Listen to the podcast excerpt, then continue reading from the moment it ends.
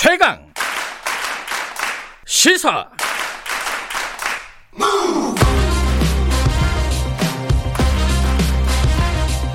지금 여러분께서는 김경래 기자의 최강 시사를 듣고 계십니다.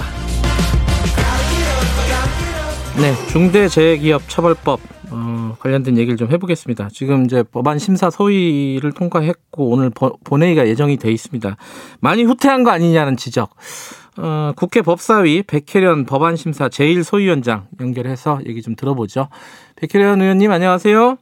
예, 예 안녕하세요. 예, 뭐 이게 소위원장으로서 이 법안 심사에 어, 주도적인 역할을 하셨으니까 좀 여쭤볼 수밖에 없는 건데 정부 안보다 오히려 더 후퇴한 거 아니냐. 원래 민주당의 의원들이 냈던 안보다 후퇴했고 정부 안보다도 또 후퇴했고 이런 지적들이 있어요. 여기에 대해서는 어떻게 말씀을 하시겠습니까? 어, 일단 이, 이 어, 법이 예. 어느 한 계층에만 특정되는 게 아니고 굉장히 많은 음, 어, 계층 그리고 기업도 작은 기업에서 네. 어, 큰 기업까지 네. 예, 그리고 어, 지방자치단체까지 포함해서 모든 공공기관에 예, 영향을 어, 미치는 법입니다. 그래서 음. 굉장히 다양한 이해관계가 있기 네. 때문에 어, 이해 당사자 모두가 100% 아, 만족하는 법을 만들기는 음, 현실적으로 불가능한 어, 부분들이 있었고요. 또 네.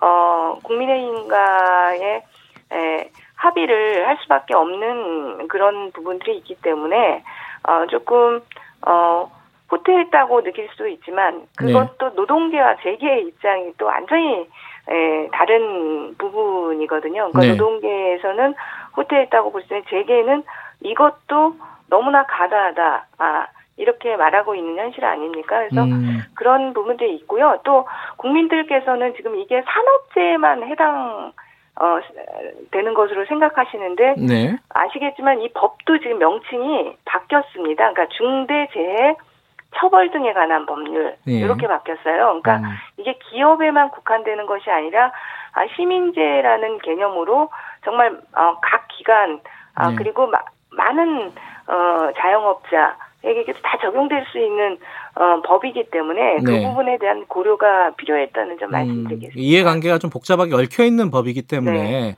여러 가지 이제 협의가 필요했다, 논의가 필요했다는 말씀인데, 근데 이 법의 목적이요, 사실은 한 해에 한 2천 명 넘게 죽는, 숨지는 이 노동자들 이 숫자를 좀 줄여보자 어떻게든지 여기에 초점이 맞춰져야 되는데 이해관계 조정만 하다 보니까 오히려 기본적인 목적 이 사람이 죽는 걸 방지하겠다는 목적이 좀 후퇴한 거 아니냐 퇴색한 거 아니냐 이렇게 볼 수도 있는 거 아니에요?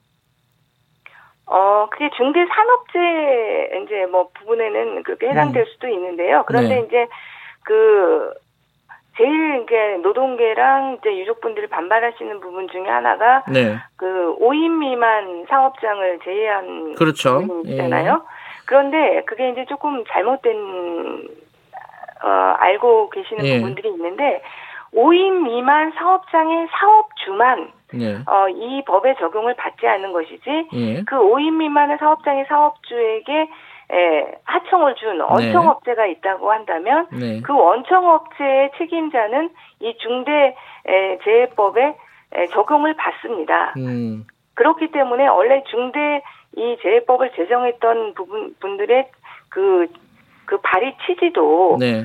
어, 위험에 예주하고 책임에 예주화인 거거든요. 네. 이 어, 하청업체에서 이런 중대 산업재해가 발생했을 때 원청에게도 책임을 묻지 못하는 것에 대한 어, 문제제기였습니다. 그런데 예. 이 지금 어, 제정된 이 중대재해법도 원청의 경영 책임자에게 책임을 물을 수 있게 되어 있습니다. 예. 예. 그렇기 때문에 그 법의 그 제정체에는 그렇게 어긋나지는 않는 음. 것으로 생각됩니다. 지금 이제 말씀하셨듯이 5인 이하 사업장을 제외한 문제도 있고 이제 쟁점들이 여러 가지가 있는데 하나씩 여쭤보면요. 일단은 유예 기간 문제가 저희 네. 프로그램에 이제 홍익표 정책위의장도 나와서 어, 그, 애초에 4년도 너무 길다. 최대한 앞당기겠다. 왜냐면은 유예 기간을 두면은 그때 뭘 하는 게 아니라 그냥 아무것도 안 하고 기다리는 경우들이 많았기 때문에 지금 어, 다른 법들을 예를 봐도 근데 네. 3년은 좀 길지 않나요, 이게? 왜 이렇게까지 유예를 둬야 되는 겁니까? 이게 그런데 굉장히 오히려 원래 원안이라고 하는 박주민 의원 아니요. 네. 그 다른 어, 의원님들이 내신 안도 마찬가지입니다. 더. 예. 그 원래 4년이었습니다. 음. 그래서 그 이 유예 기간은 오히려 이제 이 어, 법 논의 과정에서 네. 어, 중소 상공인들과 어, 작은 업체에 대한 배려가 있었기 때문에 네. 에, 오히려 1년이 지금 당겨진 상황입니다. 음. 그리고 정부안보다는 원래 어, 훨씬 더 어, 그 범위나 네. 기간이 예, 그 당겨진 상태로 한마디로 예. 어, 된 거기 때문에요. 예. 이 부분은 어, 후퇴했다고 보기는 어렵고요. 네. 오히려 원래보다도 더 어, 전진이 좀 된 부분이 있고요. 이게 음. 그 중대재해 예방을 위한 그 책임 있는 정부의 책임 있는 어, 조치까지도 지금 어, 기여하고 있기 아, 그 법에 규정하고 있기 때문에 네. 지금 이 기간 안에 아, 유예되는 기간 안에 이런 어, 50인 미만의 작은 기업들도 이, 이 이제 중대재해로 인한 이 의무들을 어, 이행할 수 있도록 네. 어, 그런 조치들은 이, 루어질 것이라고 생각합니다. 그리고 아까 이제 5인 이하 사업장은 제외했다는 부분에 대해서도 아니 이게 그렇게 작은 영세한 사업장들이 힘들다면은 뭔가 지원을 해서라도 뭔가 어, 그런 어떤 안전 책임을 다할 수 있게 해주는 게 맞지 아예 빼버리는 게 맞는 거냐 얘는 근로기준법 같은 데서도 이제 5인 이하 사업장 같은 경우에는 상당 부분 좀 사각지대잖아요 이게 또 하나의 사각지대가 되는 거 아니냐 이 지적에는 어떻게 생각하십니까?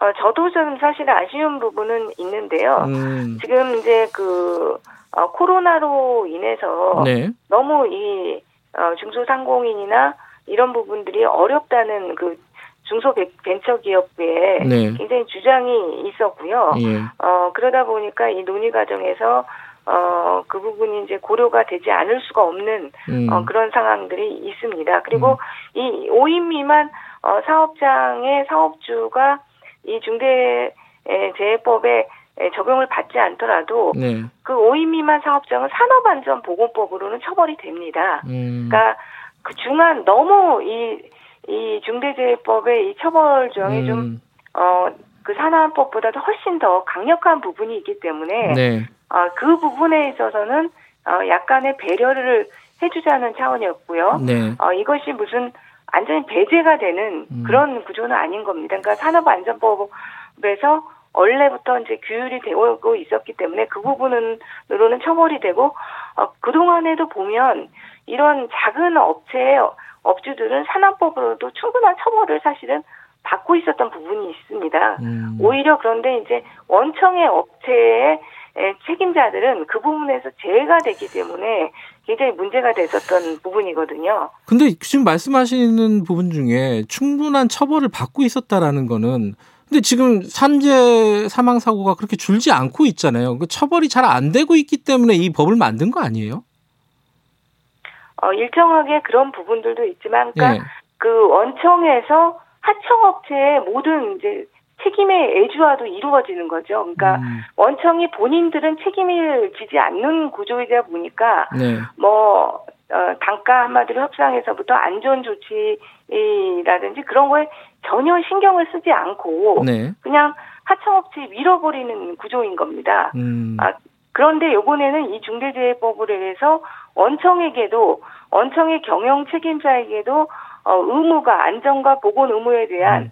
그 부과가 되기 때문에 아, 이제는 훨씬 더 어, 이제 뭐 특히 건설업이 문제가 될 텐데요. 네. 그런 부분들에서 원청이 그거에 대해서 도외시할 수 없는 구조로 되어 있습니다. 음. 그래서 저는 이 중대재해법 제정 자체가 네. 어, 다시 한번 이런 기업들에게 안전과 보건에 대해서 돌아보게 하고 네. 어, 사전 조치를 할 수 있는 그런 역할을 어, 충분히 할 수 있는 여지가 있다고 생각합니다. 음. 그 경영 책임자에 대한 책임 문제도요. 이게 이제 어, 사업을 총괄하는 사람 또는 보건 안전 부분의 업무를 담당하는 사람. 그러니까 한마디로 말하면 이 대표이사 또는 산업 안전을 담당하는 이사 이 둘 중에 하나를 뭐 처벌하라 이런 조항으로 지금 어, 마지막에 이제 결론이 났잖아요. 근데 또는이라는 게 붙은 게 결국은 대표이사가 책임을 안 지게끔 하기 위해서 만든 거 아니냐.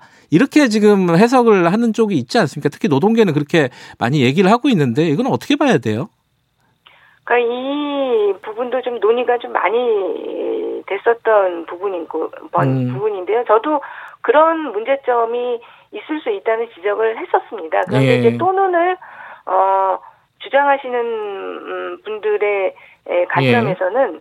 어, 만약 미스로 해놨을 경우는 무조건적으로 그 사업을 대표하고 총괄하는 어, 어, 사람과 또 안전보건에 관한 업무를 담당하는 사람 두 사람을 무조건 처벌해야 된다고 오해가 될 수 있다. 음. 그러니까 이 그러니까 예를 들면 이제 여기 이제 어 장관 밑에 차관이 두 사람이 있다고 한다면 네. 어, 어 1차관에게 안전에 관한 업무는 전적으로 이제 맡기고 네. 어 그런 구조가 됐는데 그래서 이제 사, 사고가 났다. 음. 그러면 차관만이 아니라 당연히 장관까지도 이 처벌 대상으로 해야 된다고 어 그렇게 될수 있는 거 아니냐. 뭐 음. 이런 문제 제기가 있었습니다. 그래서 어 사안별로 두 사람이 다 처벌받을 수도 있고요. 이제 네. 뭐 보고 체계상 이게 대표까지 당연히 가는 체계면 이제 대표까지도 어, 책임을 어, 지는 구조가 될 수 있는 거, 것이고요. 네. 그렇지 않을 경우에는 정말로 이게 안전한 전결로서 그 안전 보건에 관한 업무를 담당하는 사람의 책임으로만 한정될 수 있는 경우도 있지 음. 않겠습니까? 네. 그럴 경우는 요, 요, 이 사람까지만 처벌이 되고, 이, 그 사업을 대표하고 총괄하는 사람은 처벌이 안 되는 경우도 있을 수 있을 음. 텐데요. 어, 미수로 해놨을 경우는 두 사람 다 당연히 처벌되는 것으로 어, 바뀔 수 있는 부분이 있다. 그런 음. 문제 제기가 있었고요. 그래서 어, 논란을 어, 벌이다가 결국은 또눈으로 하는 것으로 얘기는 됐습니다. 네. 그게 이제 걱정되는 게 이제 법이 통과가 되고 유예 기간도 있고 여러 가지 이제 제약 조건도 있어가지고 이 산재 사망 사고가 앞으로도 계속 발생을 할 거란 말이죠. 그러면 발생을 할 때마다 정치권에게 책임이 돌아갈 거란 말이죠. 이게 결국은 이 부분에 대한 걱정이 안 드십니까? 그러니까 이 법 제정 자체가 저는 네. 음, 굉장히 뭐 그건 어, 저, 어, 어떤 여파를 미칠지 사실은 음. 어, 저희도 가늠하기 어렵습니다. 네. 아, 여태까지 유례가 없었던 법이고요. 네. 굉장히 많은 어, 사람들에게 영향을 미칠 수밖에 에, 없는 부분이기 때문에 네. 굉장히 조심스럽습니다. 그렇기 음. 때문에 에, 사실은 어, 후퇴했다고 하시는 부분들도 있, 고 네. 어, 그렇지만 여러 가지 그런 부분들을 또한 어, 조율하고 어, 합의할 수밖에 없었던 부분이라고 생각합니다. 그래서 어, 이것은 좀 법의 진행 경과를 보면서 네. 앞으로 어, 개선해야 될 점이 있다면 다시 예, 법의 개정을 통해서 해결할 수밖에 음. 없는 부분이 아닌가 싶습니다. 알겠습니다. 오늘 본회의에서 통과되는 거죠? 지금 상황은 수정 수정할 여지가 있습니까? 지금으로는 그 음. 여야가 어, 합의한 상황이기 때문에 네, 수정하기는 어렵지 않나 이렇게 네. 보입니다. 알겠습니다. 여기까지 듣게, 들을게요. 고맙습니다. 네, 감사합니다. 백혜련 의원이었습니다. 어, 8549님이 이해관계보다 노동자의 생명이 더 중요한 게 아닌가라고 보내주셨는데 아, 목적과 취지에 맞는 법이 돼야 될 텐데 좀 걱정이 되는 상황입니다. 자, 1부 여기까지 하고요. 잠시 후 8시에 2부로 돌아옵니다.